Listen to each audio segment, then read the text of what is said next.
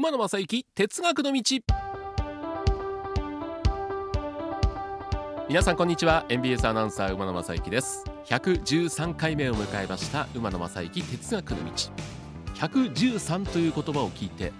ビビッときた方鉄道ファンです、えー、かつての湘南型電車113系というのがねありまして。この間ですね BS 富士山でやってるあの鉄道伝説という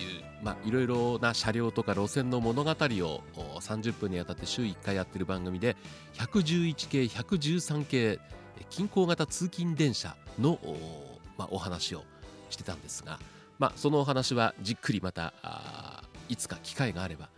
お話したいなというふうに思っておりますがあの先週お話したように私4月の末神宮球場出張で、えー、東京に行ってまいりました、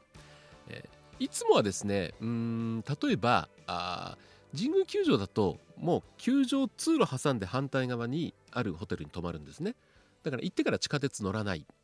外苑前に球場がありますんで新幹線で行った場合品川から渋谷へ出てそこから銀座線で移動する。それからあの東京ドームでゲームある時には横に、ま、東京ドームホテルっていう真前にホテルがありますんでそこに泊まります。もうここ行く時にも非常に簡単で東京駅に着いてそこから中央線でお茶の水総武線で、えー、水道橋というルートを取りますんであまり複雑な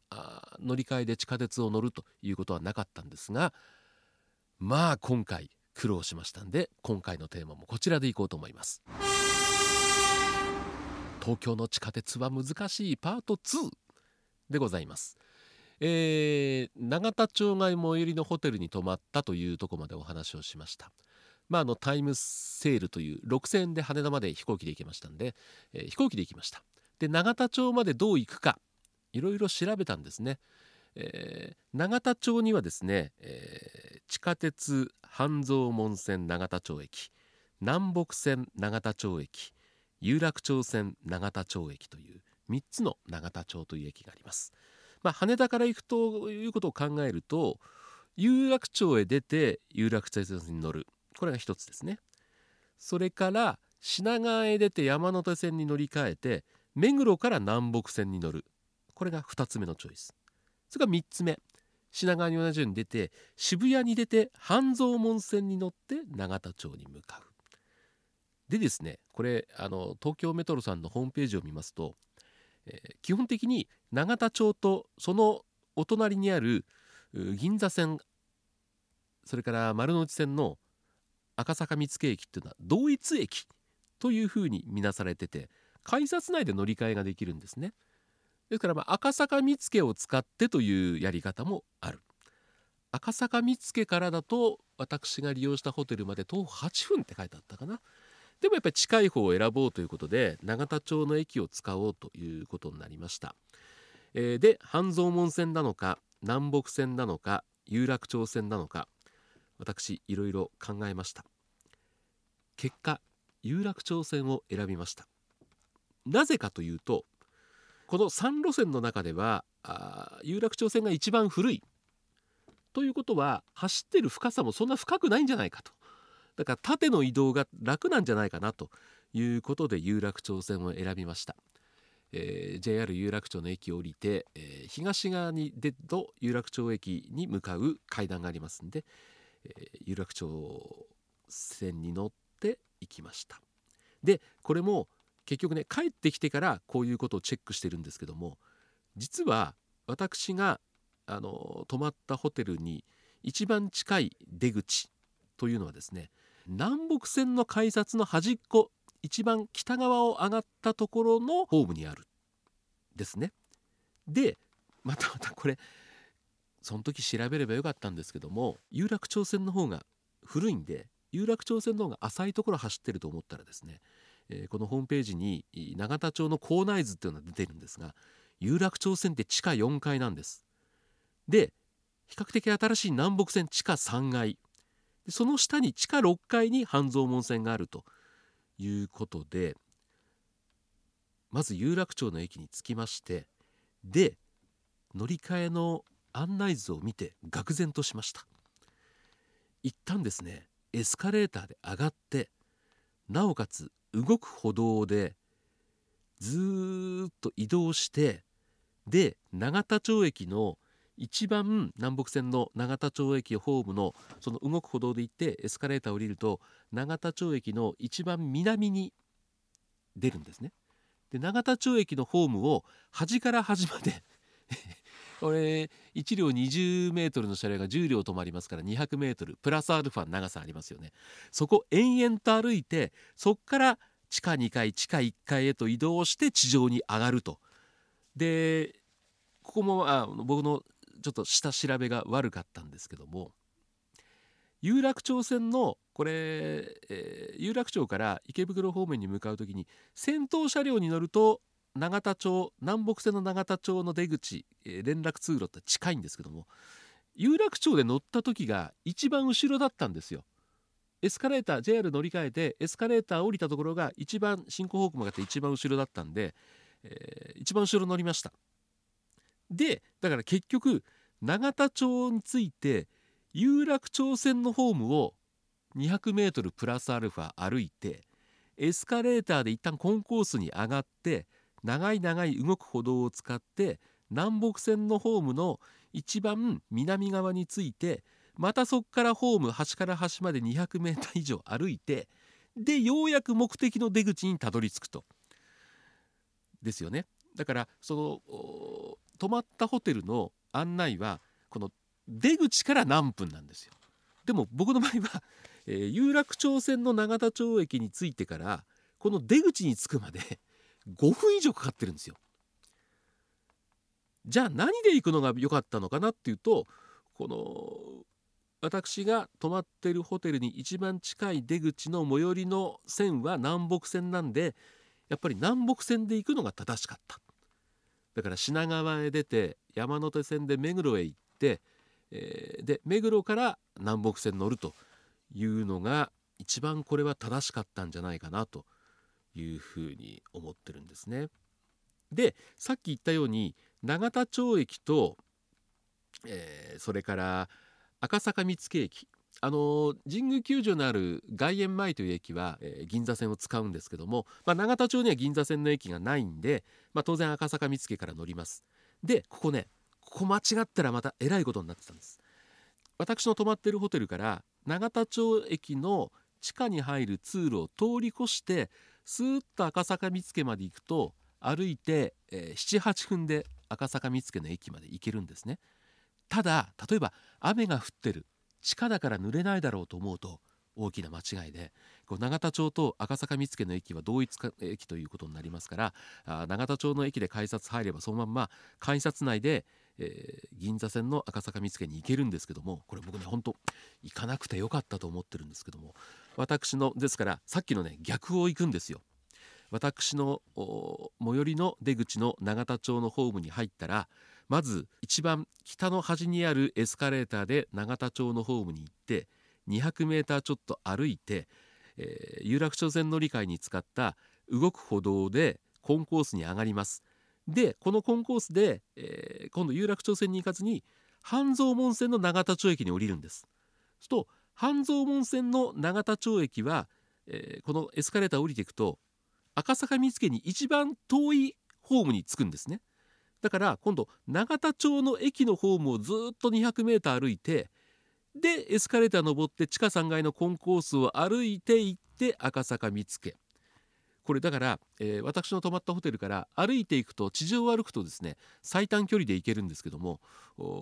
永田町駅経由で行くとちょっと戻ってかなりの距離を歩かなきゃいけないということであのー、本当に地図を見るとですね駅名は違うけど同一駅扱いというのが地下鉄の駅にも結構あるんですね。だけどこれに皆さんあの行ったことない人はまあ騙されるという言い方はあれですけども同一駅だからと思って、えー、近いんだという認識はね、えー、ぜひ捨てていただいてちょっとこの乗り換えのためにですね、え、利用する駅の構内図っていうのはあの東京慣れてない方は確認した方がいいんじゃないかなというふうに思います。えー、この永田町のそばにですね例えば銀座線と南北線のため池さんのそれから国会議事堂前という駅があるんですねこれも同一駅扱いなんで例えばため池山王からまこういう乗り換えの仕方をする人はいないと思うんですけども銀座線のため池山王で降りて、えー、丸の内線の国会議事堂前へ行って丸の内線に乗ろうということを考えた場合ですねえー、地下3階にあります銀座線の溜池山王駅からちょっと北の方に移動して今度南北線の溜池山王駅あごめんなさい。あのさっき南北線の方もずっと歩いたって言いましたけど南北線って重量じゃないんで 200m はないんですね。もうちょっと短いんですけどまあそれでも距離があります。でこれすごいのは銀座線から銀座線の溜池山王から、えー、丸の内線の国会議事堂前で丸の内線に乗り換えようとするとため池山王の銀座線のホームからあ同じ地下3階にあります南北線のホームに移動して南北線のホームを端から端まで移動するんですね。でそこからエスカレーターと通路を伝って今度千代田線の国会議事堂前駅の一番端に着くんです。でここも千代田線の国会議事堂前のホームをダーッと歩いてこれ地下6階なんですよ。で地下5階地下3階上がってって地下2階の国会議事堂前駅に行くということで これも、えー、同一駅とみなしちゃ何をもって同一駅にするんだろうまあそれぞれ近接はしてますよね。えー、うんこれはだからあれですよね、えー、銀座線から丸の内線にため池山王から国会議事堂前に行って移動しを乗り換えようとするよりも歩く距離を考えたら赤坂見附まで行ってそこで階段の上り下りだけで済む丸の内線の乗り換えをして、えー、国会議事堂方面行くっていう方が非常に簡単であると。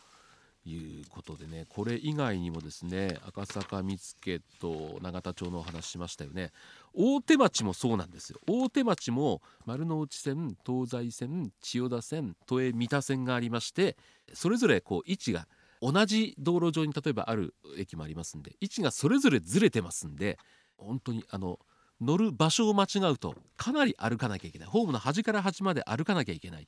ということになりますんで大手町の乗り換えもですねこれは要注意かなというふうに思ってます。それから日比谷ですよね。それでよく見てみると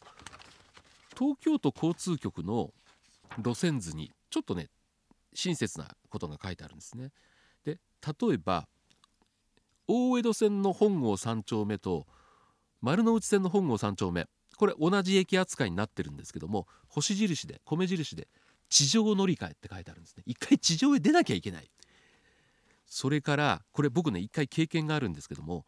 大江戸線の蔵前駅と浅草線の蔵前これも何にも調べずに行ってそれも同じ東京都都営地下鉄の地下鉄の駅ですからまあ乗り換え楽だろうと思ったらですねこれも地上乗り換え。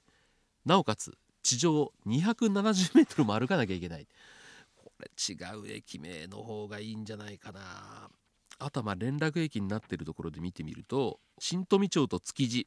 銀座線と有楽町線ですがこれも地上乗り換え。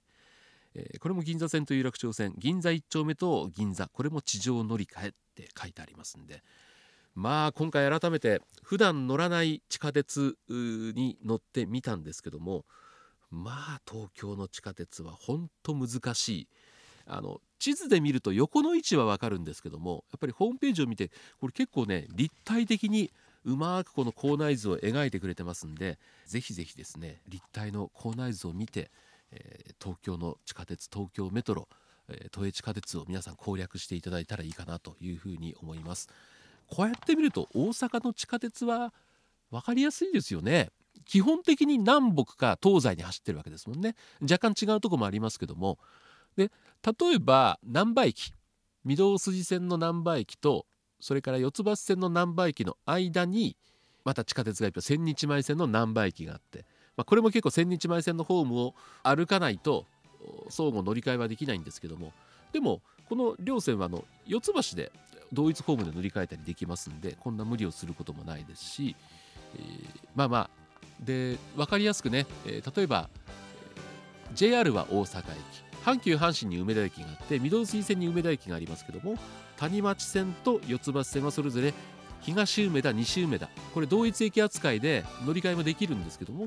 駅名違えてますんで遠くから来る人には分かりやすいかなだって西梅田なんて阪神梅田とほぼ一緒ですから梅田と名乗ってもいいんですけどもこの辺は分かりやすいかなというふうに思ってますけどもこれからですね、まあ、陽気も良くなってコロナもだいぶ規制が解けてきました。お出かけの方東京の地下鉄にはご用心いただければと思います。この後もご安全にお過ごしください。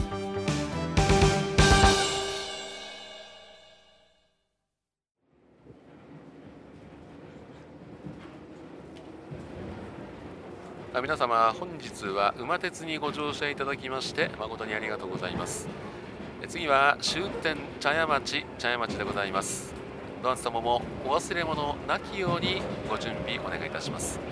馬鉄またのご乗車お待ちしております。